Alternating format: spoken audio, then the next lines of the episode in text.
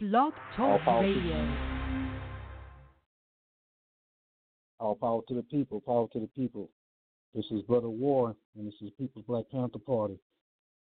Today, the mirror's eye reflected empirical contradictions and perceptions on advanced agenda. We will be talking about the economics of slavery and the prudence of human capital.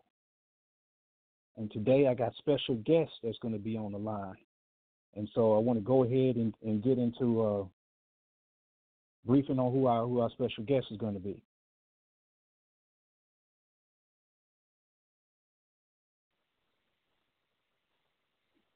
Brother E, are you there? Yes, sir. All right, Brother Psych with us? Yes, sir. Yes, sir. All right, sweet. So my special guests tonight are Brother E and Brother Psych. Both brothers were instrumental in the foundational building of the, the new Black Panther Party structure and operation, which led the path and continual evolution to the People's Black Panther Party, which is where we are now, and serves as the anchor to the repository of knowledge that will be forthcoming as a team. So you're going to be hearing more from these brothers. Uh, Brother E was a minister of information in the Dallas chapter of the New Black Panther Party prior to Khalid Muhammad joining the ranks. And it was his consistent drive to fashion the appetite for, the, for useful knowledge and made sure that the membership had this information readily available that forged a path for the expansion and liberation and process of Panther ideology. And I think that's key and super important to understand that. And again, we've already we talked in the past about the having the proper appetite for liberation, the proper appetite for knowing what it means to deal with uh, self determination. And Brother E was the instrumental piece behind that in Dallas and, and helped make me the person I am today. Now, Brother Psych was the Dallas chapter chief of staff and was the architect of the cell theory mechanism structure which is your you know your defense, community information, and today we'll be getting into a little bit of the economics. And later, um, it was capped with the infra- infrastructure, which laid the circumference to the total approach design that led to the skill sets of a Panther, which provides an outline to the to the life legacy and continuation continuity of the Panther, regardless of the formation. And that's what's super important.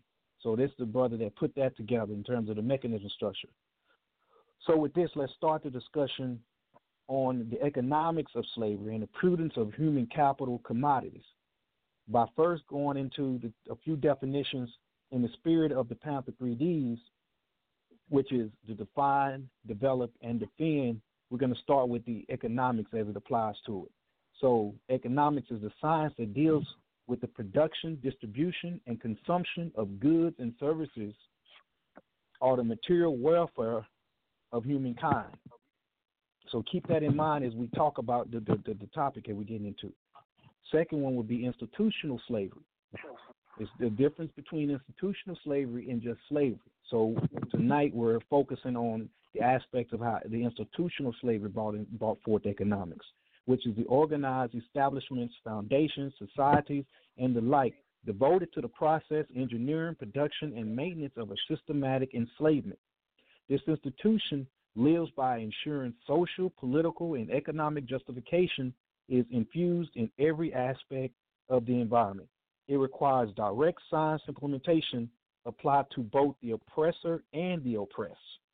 That's what's key, and we have to understand that because we're approaching this, as I always often do, from the aspect of weaponization. And this is uh, Brother War's pet peeve here is, is for y'all to get and understand, overstand the concept of how things are weaponized.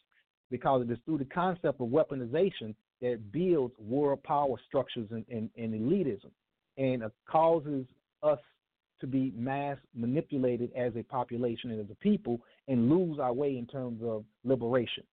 So we must recognize how things are weaponized around us and how this puts us against each other, puts us in a position of, of, of acting out inferiority. And mind you, I said acting out inferiority because we are not inferior, but we we oftentimes are acting out inferiority as a result of our psychological damage, of, of generational damage that we, we deal with, which is why we're talking about the economics of slavery.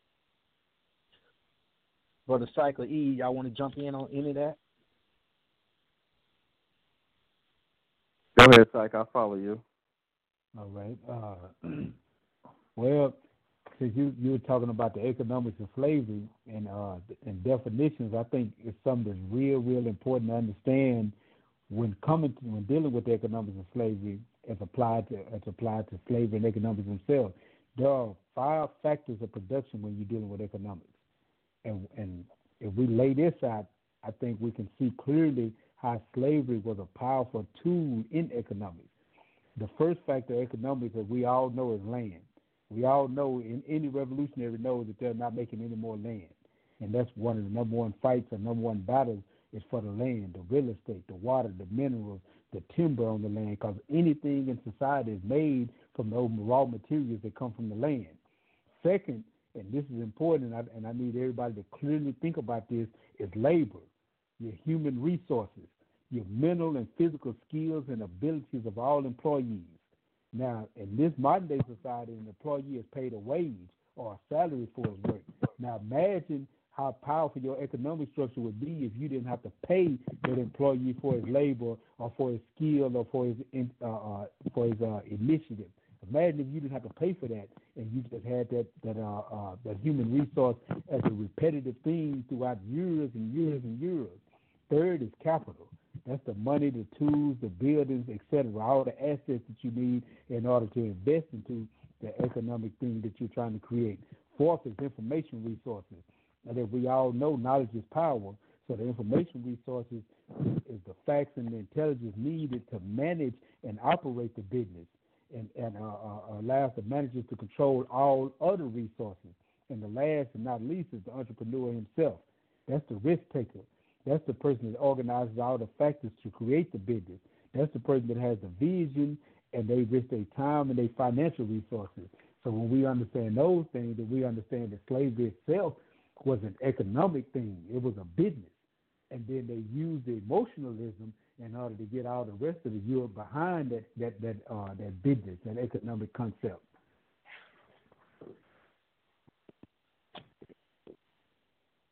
Sweet. Yeah, I would add just on on the note of of, of um, really getting an understanding, a real fundamental understanding, is attacking it from one of the tools or the tool that we use more than anything else in the course of a day, and that's the language.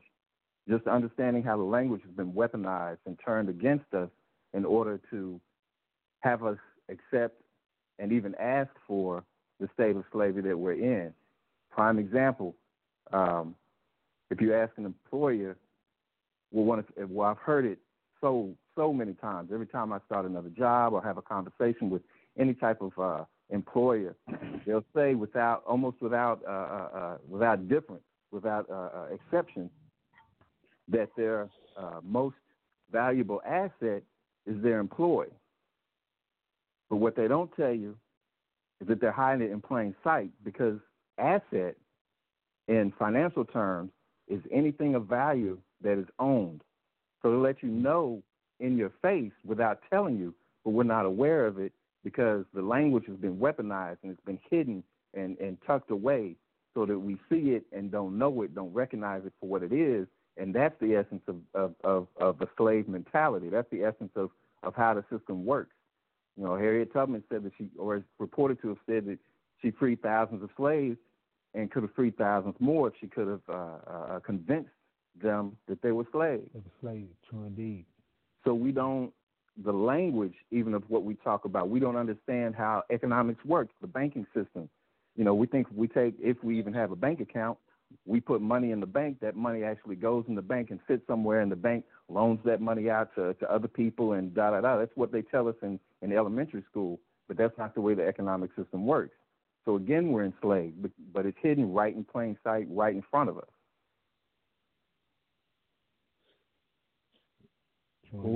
Let me go into one thing here in regards to that, uh, dealing with the title we said.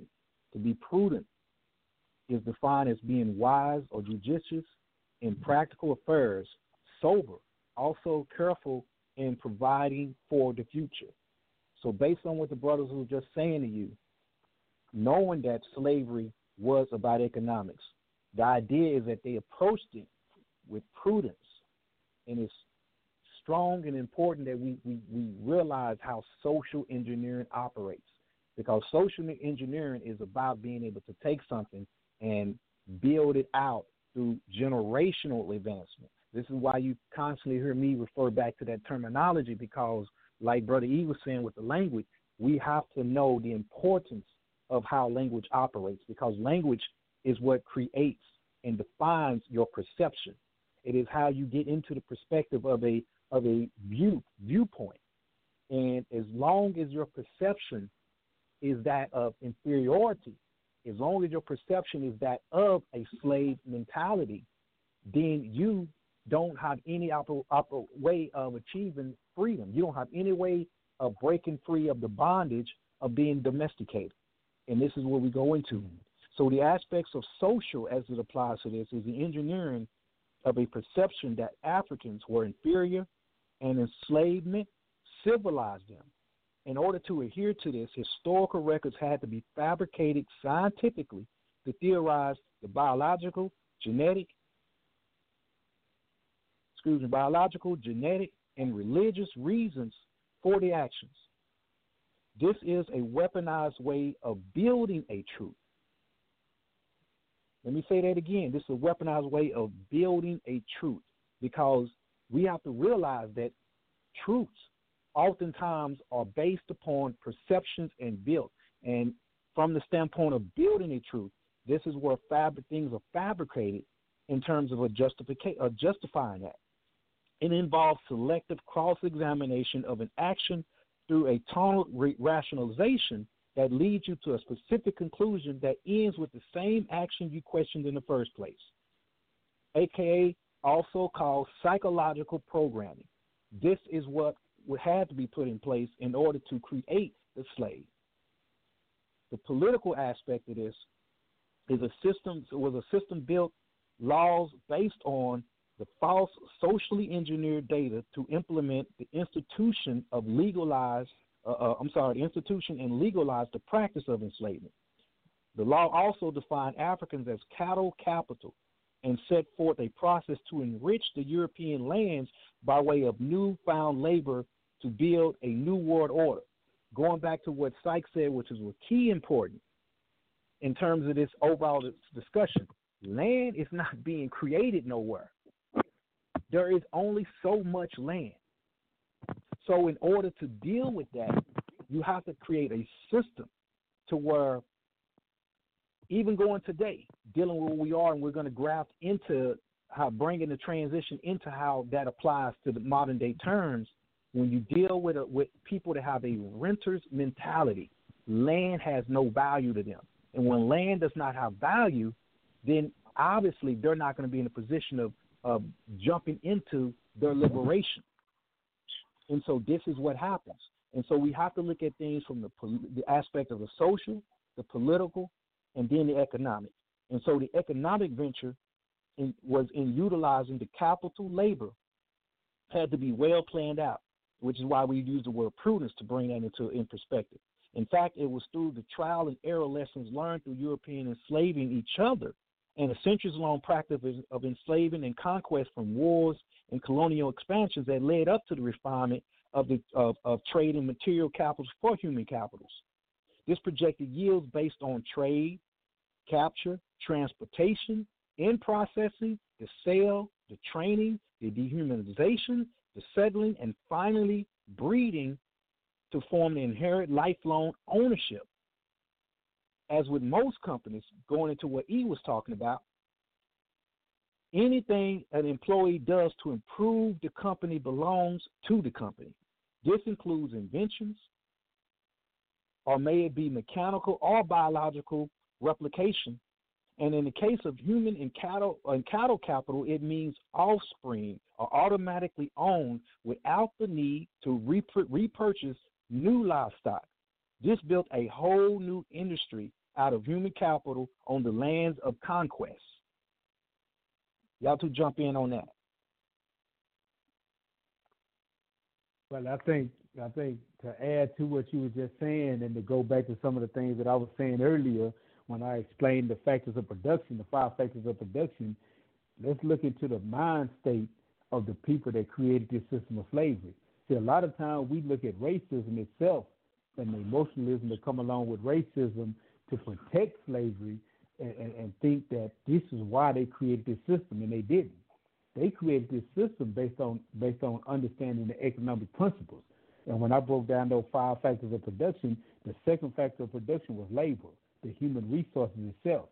But in order to convince the other, the rest of the population of Europe that this was all right to do, then as as Brother Ward just said earlier, that they had to convince them that blacks was was inferior and that the, the institution of slavery itself would save their souls. It would educate them. It would uplift them. These are the concepts. So they use history. They use religion. They used a fabricated truth in order to, to convince the rest of the population of Europe that slavery was all right. This was all right. But it, but it was never based on the color of skin itself. It was based on economic uh, uh, uh, development. As Huey P. Newton once said, Huey said this. He said, when you understand capitalism, you got to understand that capitalism is about profit. So the, the, the oppressor oppresses you not because of your color, but because it's profitable. So when you understand that, then you understand that the only way you can stop him from oppressing you is to make it non-profitable. And one of the examples that P. Newton used was when he talked about Martin Luther King's Montgomery bus, uh, Montgomery bus boycott. He, he talked about when the when black people boycotted the Montgomery bus system for a year, then they finally started allowing black people to ride the bus wherever they wanted to.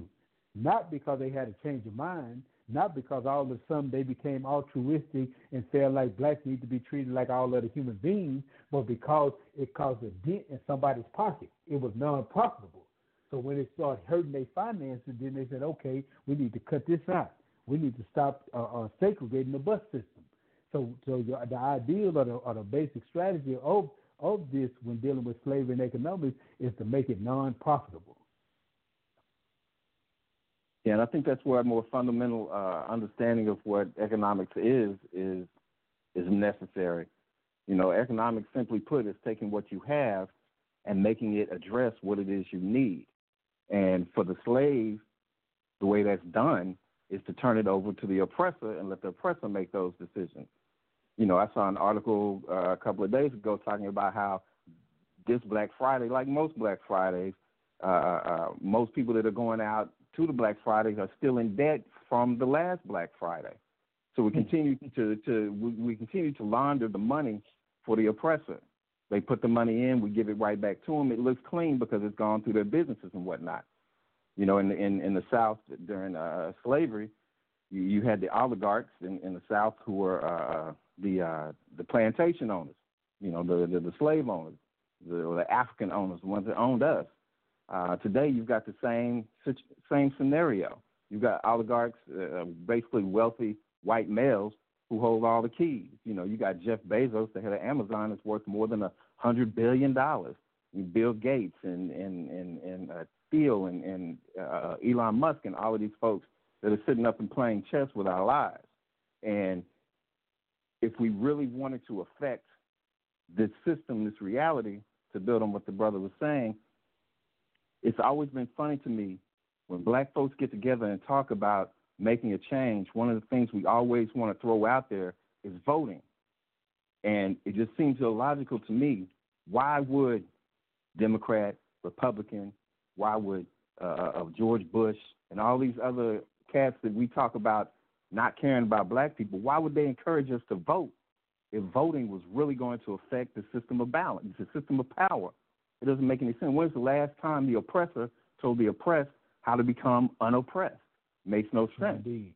the reality of it is politics in this in this in this country and in this world are are are, are run by, affected by, uh, manipulated by money. Whether you vote mm-hmm. Democrat or Republican, both are parties of Goldman Sachs. Goldman Sachs has Obama in his pocket. Obama never did anything for black folks, but we love the fact that Obama was in office. Bombed more brown people than any president in history, but still we love Obama. Made it okay, uh, uh, widened the, the ability of the state to uh, uh, run surveillance on me and you, but we love Obama.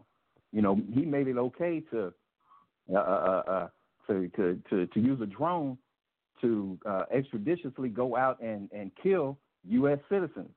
He did that. He ushered that in. But still, we'll vote because we think that voting has anything to do with it. We can't conceive outside of that box to affect our system by writing in Minister Farrakhan, or better yet, not going and, and spending all our money at Walmart because we don't make the connection between between uh, Walmart and our oppression. We can't see how the two go hand in hand. In fact, there's a website I'm gonna try to pull up and pass it along before we get off of here. Uh, there's a website where that has got listed um, some of the companies that actually utilize um, penitentiary labor. Um, I believe McDonald's is one of them that actually gets their uh, uh, uniforms made by prisoners in this country.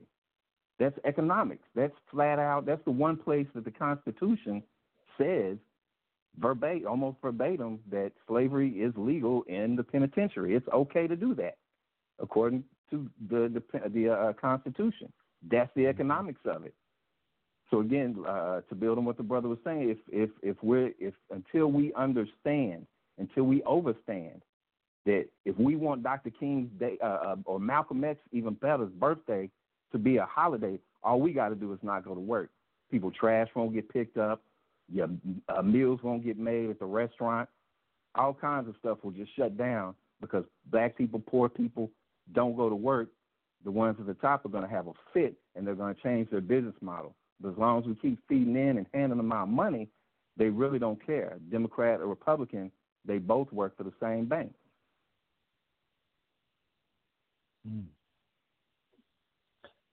let me go into something else just with on top of what y'all getting at, and let's talk about the process of, dehuman, of dehumanization in order to yield uh, efficient human capital.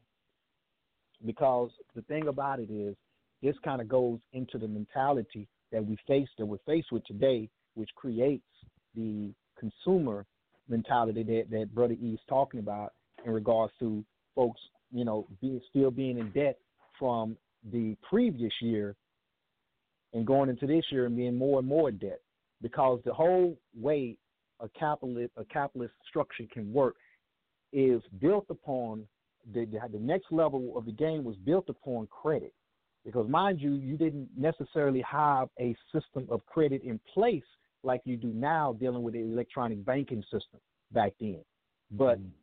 let's take this into perspective based on that. Let me see where I'm at. In the South, the focus was on extracting raw materials in terms of slavery. But in the North, the focus was on production of the raw goods to produce goods that could then be warehoused and mass produced to build international trade paths. Because if you think about what happened with the the, the myopia in the first place, the, the triangle trade, the whole point was that they traded goods and services for slaves, so to speak, or for human capital. And in turn, that human capital will, will, will then turn around and mass gather raw goods, raw materials from the lands that they helped get the slaves to overthrow the natives of, the, of that land as well as conquest and conquer, which basically goes right back into the same process, and then take those those those goods and uh, natural raw and, and make production out of those. So what you did then is you had human capital that was able to create a system and fulfilled a legacy of, of, of, a systematic approach, which is why we talked about that in terms of slavery being an institution that allowed the United States to become the United States in terms of world power because you're operating from the stance of having free labor, which is like Brother E is talking about the, the correlation between that and the prison industrial complex.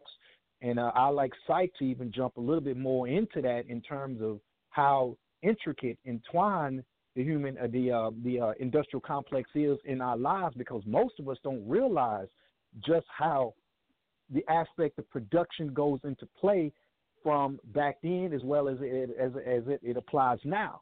So, Psych, would you break that down a little bit more with for us? As far as the uh, prison industrial complex? Yes, sir. Well, uh, Brother E, I, I, Brother E made a nice point when he uh, talked earlier, and he said that the Constitution, the, the Constitution basically legalizes legal slavery when it comes to prison, and it does. When you read the, the amendment that, that uh, Lincoln signed into office, you'll see that it says that slavery should be outlawed in these states, but only only time slavery should be legal is if it's a, a just punishment for a legal felony conviction. So when you go to prison, then slavery becomes legal. They don't tell you you're a slave. Uh, uh, I did time, and I remember one time I told an officer, I told him I'm not a slave. And when I told him this, he laughed. He kind of smirked and looked at me. He didn't say anything, but it was like, man, you don't realize you're a slave because especially in Texas, you work for free. You're you're compelled to work every single day of your life in prison for free. You're not just sitting around in prison uh, uh and, and just enjoying yourself. You're going to go out and labor. Sometimes you're going to labor eight and ten hours a day. And then, then when you once you understand how prison itself applies to economics in this overall society, people have stock in prison. There's actually a stock in prison, a beautiful book to read to understand the way prison works and how prison keeps keeps uh, uh, uh, developing the economic system in America. Is uh, the new Jim Crow by Michelle Alexander. This is a beautiful book. It breaks it breaks and builds on these ideas. Another thing that you can check out that will give you a deeper understanding of it is a uh, is a documentary called The Thirteenth Amendment, and this and this breaks down exactly what we're talking about here right now today. How the Thirteenth Amendment didn't didn't uh, didn't uh, abolish slavery, but it legalized it. It set the legal foundation for slavery itself. Like for instance, I'm gonna, I'm gonna give one example, then I'm gonna bring this to a close when we understand in politics. Because to understand economics, you got to understand that economics is just the fuel of the political system. But in prison, you're not released from prison on parole because you have done good in prison or because you've demonstrated that you're a changed individual and you're ready to be a productive member of society. That's the dialogue that you are given, and you think uh, uh, uh all the days of your life that a person is going to prison in order to transform and change to a better citizen, and that's not true. It doesn't matter how much good you do in prison. You are released from prison based on political, based on uh, uh, how your release or how you're being kept in prison can affect the political system. People started being released from prison in Texas uh, uh, in the last couple of years because Texas was running out of money to fund the prison. And it was more economically productive to release people on, on parole and have them to pay parole fees than to hold them in prison and pay for the lights the the uh, the uh, bed, the food, and even pay for the officers' salaries to help keep those people in prison. It's all based on economics. Um. So please, yeah, I, I, oh, um, yeah. Some of those. Uh, I'm glad you mentioned the, uh, the the prison company. I actually looked into stocks of those prison companies some years ago. Um, made a couple of dollars, and it's actually the the little bit of money initially that I was able to put towards your book came from those stocks that I bought and sold. But those companies are, are like the Geo Group and corporations, uh, uh, corporate correction, corporate corrections of America, some some to that effect. But there are several different companies that that that that, that own and operate uh, uh, these prisons. But it's not just the, the owners and operators of the prisons, it's also the phone companies, the, the, the caterers, the mm-hmm. food, they, they sell the food to them. All of those mm-hmm. folks are making money. So again, the logic, the logic of it is, if all of these companies, and mind you, cats like Bezos and Bill Gates and these cats invest in these companies, if these companies are making money off of people going to the penitentiary, do you really think they're going to try to, in all earnest, get rid of crime? No, it doesn't make any no. sense. They're making money off of it, so they need a, a, fresh revenue stream coming in. And, and it's begun the whole concept of the, the, the, the, business model is moving away from labor with the advent of, of, of robots and AI. It's no longer a, a, a good business to invest in people because people complain, People want money, they want days off, they get sick, blah, blah, blah. But as robotics and artificial intelligence improve, the next industrial revolution, uh, so to speak, is set to take place. to the point that they're no longer going to to to need us in in in, in the workplace. They're not going to need us in the warehouses or even in their doctor's offices, and they've got uh, uh, uh AI and robots that are that are uh, conducting court nowadays. Um, so our whole usefulness is coming to a close. And typically, when something is of no more use to you, you wash your hands of it and get rid of it. So we really need to pay attention to that. The business model as it stands now that's shifting, it's no longer our bodies as much that they're working or that they have actually monetized. They're actually monetizing or have monetized our our, our, our minds. You know, this whole idea that you can lock up my body, uh, uh, but my mind is free and that sort of thing. But if you've got a Facebook account, you're being monetized. If you've got a YouTube account, you're being monetized. In other words, the things you want, the things you think and say and feel, they're buying and selling your information. Where you go, because they're tracking everywhere you go, they're buying and selling at left and right to manipulate. You think you chose to buy that new TV, but you really didn't. You were manipulated and programmed to buy that TV because you really don't need one because you're already in debt and it even makes sense to you. And a lot of people will say, yeah, that's true, that's real, that's real, and then go buy it because this is what we're programmed to do. And so they're buying and selling us on, on, on our minds. And it's really, it's really at that point. But again, as we move forward and forward with robotics and AI, we're going to be hit so hard that we're going to have no choice but really look at what ec- economics is because we're not going to be able to afford to go down and, and purchase the things and do things. We're going to have to start looking at other ways of addressing our needs with what it is we have. We're going to have to hopefully start depending on one another, and maybe that's what we need to push us to that point where we have to come back and start bartering with one another, exchanging uh, meals for oil changes and, and things of that, you know, that nature, taking care of ourselves as opposed to relying on the oppressor, which is what we've been programmed to do. Hey, let me jump. Let me jump in on that on that point real quick. Um, one thing I want to say about that is what we have to realize in terms of of, of the topic dealing with um, human capital and dealing with slavery as an institution is that a lot of times people, you know, from a conspiracy standpoint, want to say, well, they're they're they're they're, they're working on ways of act, of actually um, slaughtering or, or trying to get rid of the black man or the black or the, or the black the black person. And in, in essence, they think in genocide. But going back to one of the points E po- pointed out, from a capitalist and an economic standpoint, because this is how we have to look at things, is it better to kill that resource or find ways to make continued use of that resource beyond needing them from a physical laborious stand, standpoint. So what the system did from from at that point is they evolved the process of dehumanization and psychological warfare and damage. Again, going back to the weaponization of things, it was we were evolved from the process of dealing with um, trying to eradicate you or kill you physically to coming up with menticide. So genocide evolved into menticide because basically, once I manipulate, control, and destroy the mind of the African, then I can transform them into a consumer. And I make sure they stay away from the production. So that's one of the key things we're hitting on here. There is a big difference between consumption and production. It's no different than predator or prey. It's no different than dealing with the the uh, employer and the employee to that matter. So we're in the phase now to where basically it's menticide and it's and it's everything is designed to keep you captivated on that next purchase, captivated on what you're going to do with any little bit of resource that you get.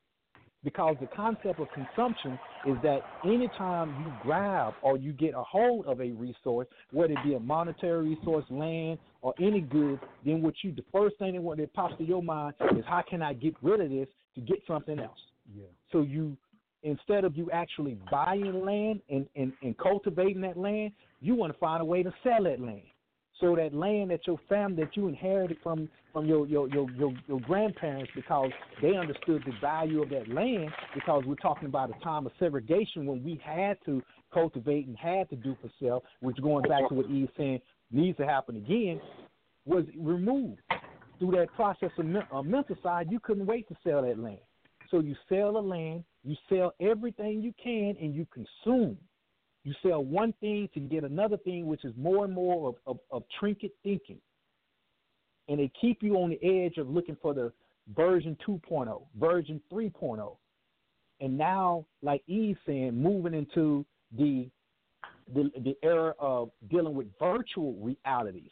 We are completely escaping the concept of, of what, what, what like Psych was talking about of land to the point to where now everything is virtual. So we don't even think about the value of land now. We think about the value of internet or, or server space.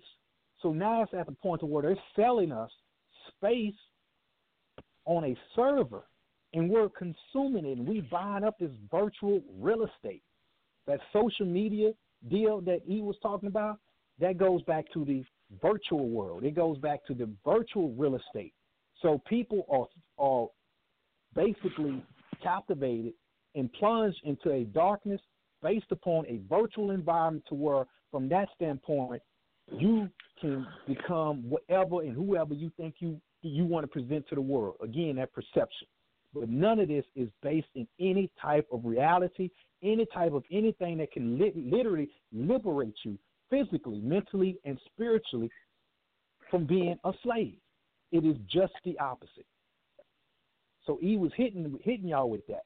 That's what he's talking about the virtualization of our minds, the virtualizations of the process of being able to develop who and what we are. So this goes into the aspects of slave slavery. This is the modern day version of slavery that we're faced with. And we have to put put things in perspective and see what led from one development to the next. So as it applies to the weaponization of the of the human condition of the cattle of being domesticated, you transform one into the other, and you make sure that you again always thinking ahead, being prudent, being prudent in your development, being prudent in your process of, of economy. You find ways to always stay ahead of the game. Find always, and, and notice how that, that that phrase is coined, because a lot of people say ahead of the game, but they don't get it. Ahead of the game means that you're not playing the game. You are ahead of the game. The game is for the players. People, we are the we are the the players on the chessboards.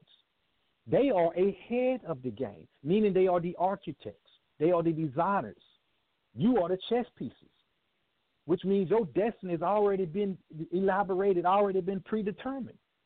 So that completely goes against the factors of what Panther ideology stands for being self determined as a people. We want freedom. We want the practice to self to be self determined as a people. You can't have that if you are playing the game. If your mind is stuck on playing the game, you cannot be a free people. It's a contradiction in reality. It's a contradiction in terms. It's a contradiction of everything. They don't mesh at all. Y'all want to elaborate a little more on that? Hey, let, let, let me let me shoot this in real quick. Uh, um, you were talking about uh, the 2.0 and, and 3.0. So unemployment, uh, the way they the way they calculate the unemployment uh, uh, uh, level in this country is they go around, they ask a bunch of people, "Are you employed?" If they say, if a person says yes, okay, I'm done with you. On to the next. They check the employee mark uh, box and go on to the next person. They ask the next person, "Are you employed?" That person says no. Then they'll move on to the next question for the same person. The next question is, "Are you looking for a job?" If they say yes, okay, you're in the you're a part you're officially a part of the unemployed class in this country. If the person says no, I'm not looking for a job, that person, as far as the person that the, the, the poll taker, as far as government statistics are concerned, that person that says, no, I'm not looking for a job, is simply swept to the side. They don't count anymore. So the unemployment rate in this country looks like it's fairly uh, fairly low. But the reality of it is, it's a whole lot of folks that are no longer on that list or may have never been asked in the first place.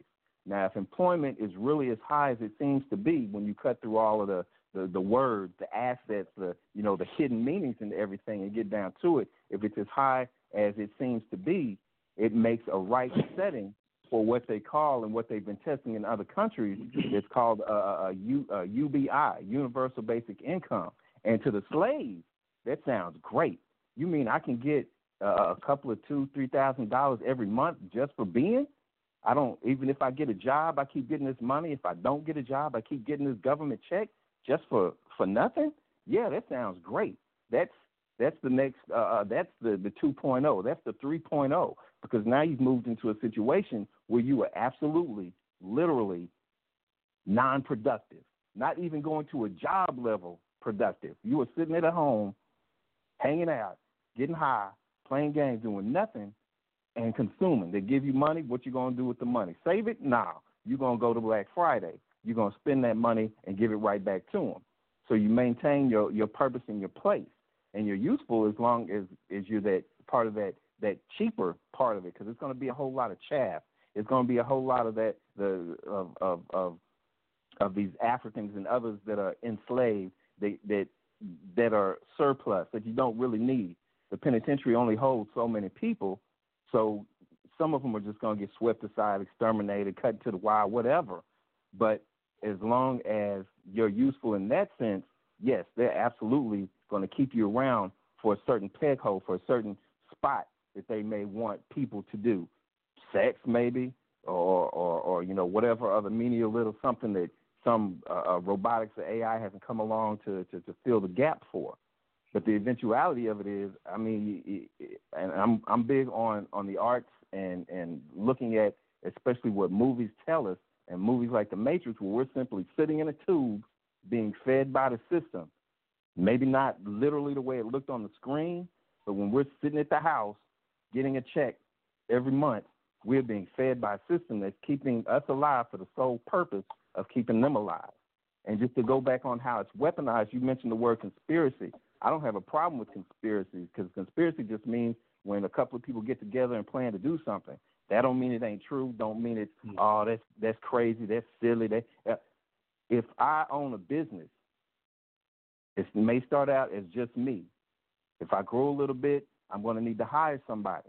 Quite naturally, the people that I hire are going to be people that hold or are willing to promote the same values and the same uh, uh, uh, business strategy and plan that I have. When they turn around, we grow a little bit, and it comes time they need assistance or somebody working under them, they're going to look for and hire people that are doing the same thing. So you do that two or three times, it becomes a conspiracy, whether it's said or not. Whether it's nefarious, whether it's you know some dirty, deep, dark secret or something, is irrelevant. The reality of it is they're conspiring to operate a certain way. And the founders of this country, the so called founding fathers, understand that 10 of the first 12 presidents of this country owned Africans, George Washington included. So, quite naturally, they appointed people to positions, took uh, uh, went directions to, to, to push the country in this direction or that direction, and found people that were willing to help them do that. So this became a conspiracy, not because it was dirty, dark, and underhanded, but because you had a bunch of uh, folks getting together to uh, uh, coming up with a plan to achieve a particular goal. And with us having been the weakest in this country and still continuing to allow ourselves to be the weakest, there's still plotting, planning, and strategizing. Trump is irrelevant. Trump is a clown. I like Trump simply because Trump is way more transparent. Every politician lies. Everybody knows that. But everybody's mad at Trump. Why? He's letting you know he's lying. Obama lied. Bush lied. Clinton lied, but he played a mean saxophone, so it was okay. This cat lies, let you know he lies. Just like a dude that get caught in the bed with another woman by his main woman, he gonna sit there and no, it ain't what you think it is. It ain't what you think it is. But we'll leave that situation, but we keep staying with this situation, even though this cat here is telling the truth every time he lies to us. That's Tony Montana. So that, that's what I want to say. Sorry, you were going to say something? you were feeling that, huh? mm-hmm. but uh, yeah, I did want to add on. Uh, Go ahead, bro. Okay, I did want to add on to something because uh, Brother War asked earlier. Uh, he said that dealing with knowing that we're dealing with the economic system, would they uh, seek to exterminate the re- the resource, or would they seek to constantly program the resource so it can stay beneficial? Well, the thing is, I believe that it has to be understood that they would do both. Now, they would seek to program, mentally program the resource so it can stay beneficial first, because that will keep on producing resources. But at the end of the day, if it cannot, if that doesn't work, then the last uh, straw is to exterminate the resources. I think that uh, I think that Huey, Huey, he he he uh, he gave a lot of ideas. He gave a lot of uh, concepts that allow us to understand how this system works. If you really research and study what, how this brother thought, he explained that during slavery, that the black man lost his mind he lost his ability to think for himself. And he said that the white man uh, uh, inadvertently lost his body. He lost the ability to move and to be. And now the way he explained this and broke this down was like this. He said that since the white man was the decision maker, since the slave master was the decision maker, then he made all the decisions, and the black man no longer needed to use his mind. The slave didn't have to think anymore. He just had to work. And by working, he built up that masculine body in in the process, since the slave master no longer worked, then he was getting fat and and sloppy, and he was uh, uh, uh he lost his body.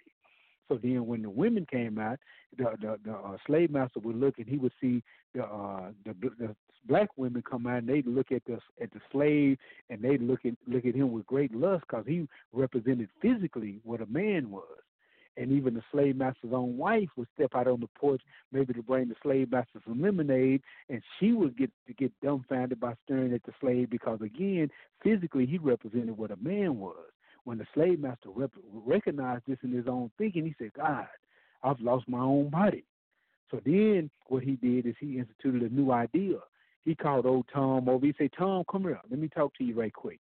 Tom, he told Tom, he told him, he said, "See, you may have developed a better body than mine, but I want you to understand something, boy. And Tom said, What is that, sir? He said, See, my penis stretches further than yours. And Tom looked at him like, Is this man crazy? You know, and uh, uh, uh, Tom said, Well, see, this is what I mean. He said, See, you, you can only have the slave woman, but you can never, and if you even try to, if you look at her the wrong way, can have the free woman. I'd kill you. But see, me, I can have the free woman and I can have the slave woman. I can have whoever I want to have. So my penis stretches further than yours. So Huey said that the slave lost his mind and that the uh, uh, slave master lost his body. But he, but Huey broke down. He explained that the guerrilla was the perfect man because the guerrilla was the man that got his mind back. He started back acquiring his mind. So he was both the political theoretician and the military fighter. He was both mind and body. He was a thinker and he was a soldier. And and I said all that to say this because Brother Wall was talking about menticide, genocide moving into menticide, because the best way to control the people is to control their mind. If you control how people think, then you can control every other action that they do. Uh, uh, uh, the brother, I, I forget the brother name, uh, Brother E, give me some help on it. The brother that wrote uh, The Miseducation of the Negro. James Woodson? Carter G. Wilson. Carter, Carter G. Woodson. Woodson. Yeah, there, there, we go. Carter G. Woodson. He said that that uh, when talking about how the slave was programmed, he said he, you don't even have to tell him to go to the back door. He'll go there automatically because he's been trained to go there. And if there's no back door, he'll make one for his own special purposes. So that's that that's that ideal of mind control. That's that slave that has lost his mind. But now when we start coming into this realization and this understanding, then we start to reprogram ourselves. We start to wake ourselves up from the matrix and we start to get our mind back. We become the guerrilla. We become the perfect man, the both mind and the body. Let me, jump in real quick because I, I want I want our, our folks out there listening audience to know this is why Psycho Brother Sight and Brother E are on the line now. These brothers are powerful in terms of the knowledge they have. And you can see how Brother Sight re- referred and, and, referenced right back to the, the guerrilla, which is again going into the cell theory concept of the mechanism structure. Having these two brothers on the line completed that cycle. And now I want to bring in our director of operations, Sister Seven. So I want to let her get in a few words. Sister Seven, you there? I'm there. I'm I'm here. Um, I don't. Right. I'm not going to add a whole lot. This has been an awesome show. I coming from a formal economic education. I can't tell you how important economics is. It is the power that runs underneath everything. If you don't have economics, there is no power without economics. There's nothing. And so I was so glad to hear it. A lot of times we want to move away from economics because we think economics is money, but it's not necessarily money. It is wealth, it's understanding, it's knowledge, it's intention, it's all those other things that we don't have when it comes to spending our money. We have to become more intentional about when, how, what we spend money on, where we spend our money at, um, how we are adding power to what we're doing in everything that we do. So um, I am I've just been blown away by the conversation.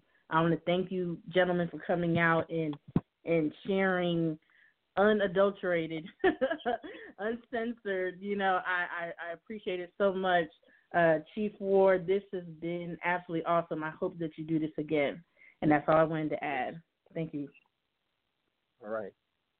So E, e um, on site, we down to like eight minutes. Y'all, y'all want to jump in with some more information? Well, I just want to. Uh, I didn't directly get to. Well, I didn't allow myself to directly answer what it is you asked. I would say that they will continue to invest in the old uh, slave as long as it was economically prudent. But as AI and robotics continue to evolve and to grow at ever greater speeds, it's going to become less prudent for them to do so. We're going to become more of a burden than we are uh, any type of benefit, and and that the whole again idea of of how it's been uh, uh, uh weaponized and the idea of it of it being passed down generationally. When someone white today says, "I'm not like," you know, my parents and my grandparents, my ideas of this and this and this, even though they sit back and accept the same realities that their parents and grandparents were the architects of and the builders of. They got their religion from the parents and grandparents. They got their their ideas on capitalism and, and American exceptionalism and all of that from their parents and grandparents. So again, that's that conspiracy has been handed down culturally, the weaponization of of economics and and everything else uh, uh, from generation to generation. And I'm gonna, I'm, I'm gonna add on to what the sister just said when she said that economics is everything because we got to understand how society works and we got to understand these definitions. Uh, uh, politics, economics, and sociology. Let's understand these real quick. Politics is the is the uh, is the science of running a society. Sociology is the studying of people in the society. It's kind of like a group psychology to a certain degree. And economics is the managing of a household. Basically, it's the study of how people utilize resources in the society. And you got to understand that you study all of these things so that you can learn how to automate society. You study these things, how people respond to certain uh, uh, uh, things in this, in their society, so you can learn how to put the things out to make them give you the responses that you want. You want to run things. So when you understand economics in that point of view, you understand economics is the perfect weapon. And it isn't just currency, it isn't just money. It's land, it's resources, it, it's assets all together, Period. Even people are resources. Huey P. Newton once said that there are only three. There are three types of economic. There are three types of power that will allow you to have political power. He said that there's either feudal power, which is land power, there's economic power, and there's military power. And at the time, he said the only power that the that the people had at that time was the uh, military power, and that's the fear of a potential destructive force if we did not get freedom. So that was the power that the party was moving on in the '60s. Now I think in order for the party to truly be uh, uh, uh, uh, uh, to have a real voice and to have real power in this society, the, the party has to learn how to utilize those economic powers those are what where that true power comes from. And that's those are the weapons that we use today. Today is not a sword. Today, freedom is not growing out of the barrel of a gun. Now, freedom is growing out of out of your wallet. freedom is growing out of your ability to utilize economic power. And Brother War said something earlier. I'm gonna add this and be quiet. He said about credit, how how recently we didn't have uh, uh, uh, credit and the credit system and how to properly use the credit system. It's ironic, but I just did a video on my on my YouTube channel today dealing with those ideas, the do's and the don't do's of economics and finances, before I actually knew that we were going to discuss this subject. Because uh, uh, understanding how to properly use credit and properly use your economic resources in, in this society is extremely important. And what's the name of your uh, YouTube channel, bro? Oh, Brother Sight. Brother Sight Strategies of Manhood. All right. Sweet. Hey, and one thing I want to add to this, just so people can draw perspectives on the overall aspect of, of dealing of, of, what we're dealing with in terms of um, institutional slavery and the prudence of, of human capital is for us to take into heed the concept of the buck breakers. Because back during slavery time, in order to be able to create a process of, of an efficient human capital, you, you needed to break them. And by breaking them, that goes back to that psychological damage that uh, that uh, Psych talked about in terms of making sure that their mind was was ripped down. When Psych was talking about that in terms of the, uh, of, of the slave owner being able to stretch his penis. From that standpoint, the buck breaker from a modern time has to do with that same process of, of, of menticide that makes sure that we do not have a focus on economics. And when we think economics, I want us I, I want us to just think of it overall as resources. So, True from indeed. a Panther ideology and and and uh, self sufficiency, self determination, that which is what what our theme is. We have to respect and we have to see the power in resources, whether it be our human resource, our economic resource, or our potential to galvanize the people in terms of being able to acquire large masses of anything. Because keep in mind, the whole aspect of what happened with the Civil War, in essence, was the fact that they wanted to break into an international field of, hey, we don't need to just simply deal with uh, slaves in terms of harvesting raw material, but our production needs to be about being able to create and, and, and deal with a mass quantity of things that can be shipped all across international waters and can bring and thrive us into a higher level of economics, a higher level of resources. So the North and the South fighting had more so to do with the evolving of the slave, the new way of, of, of dealing with the slave, which went into an industrialization and like one of like the things he is hitting on as it applies to that, we are being transformed and recognize the transforming of the prey. Recognize what the predator is doing. And we have to be able to utilize our resource resources to the point to where we can break this this this uh, hold that the buck breaker has against us. You know, going back into dealing with uh, the, the the book that um, Psych was talking about. So I'm gonna let the I'm gonna let the brothers or or sister seven one jump in. We are at 90 seconds left, so if anybody want to give us some closing statements, go ahead.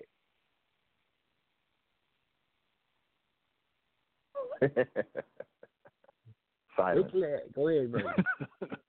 so, so then in in coming in coming uh, uh, classes, an actual breakdown of, of economics will probably be in order.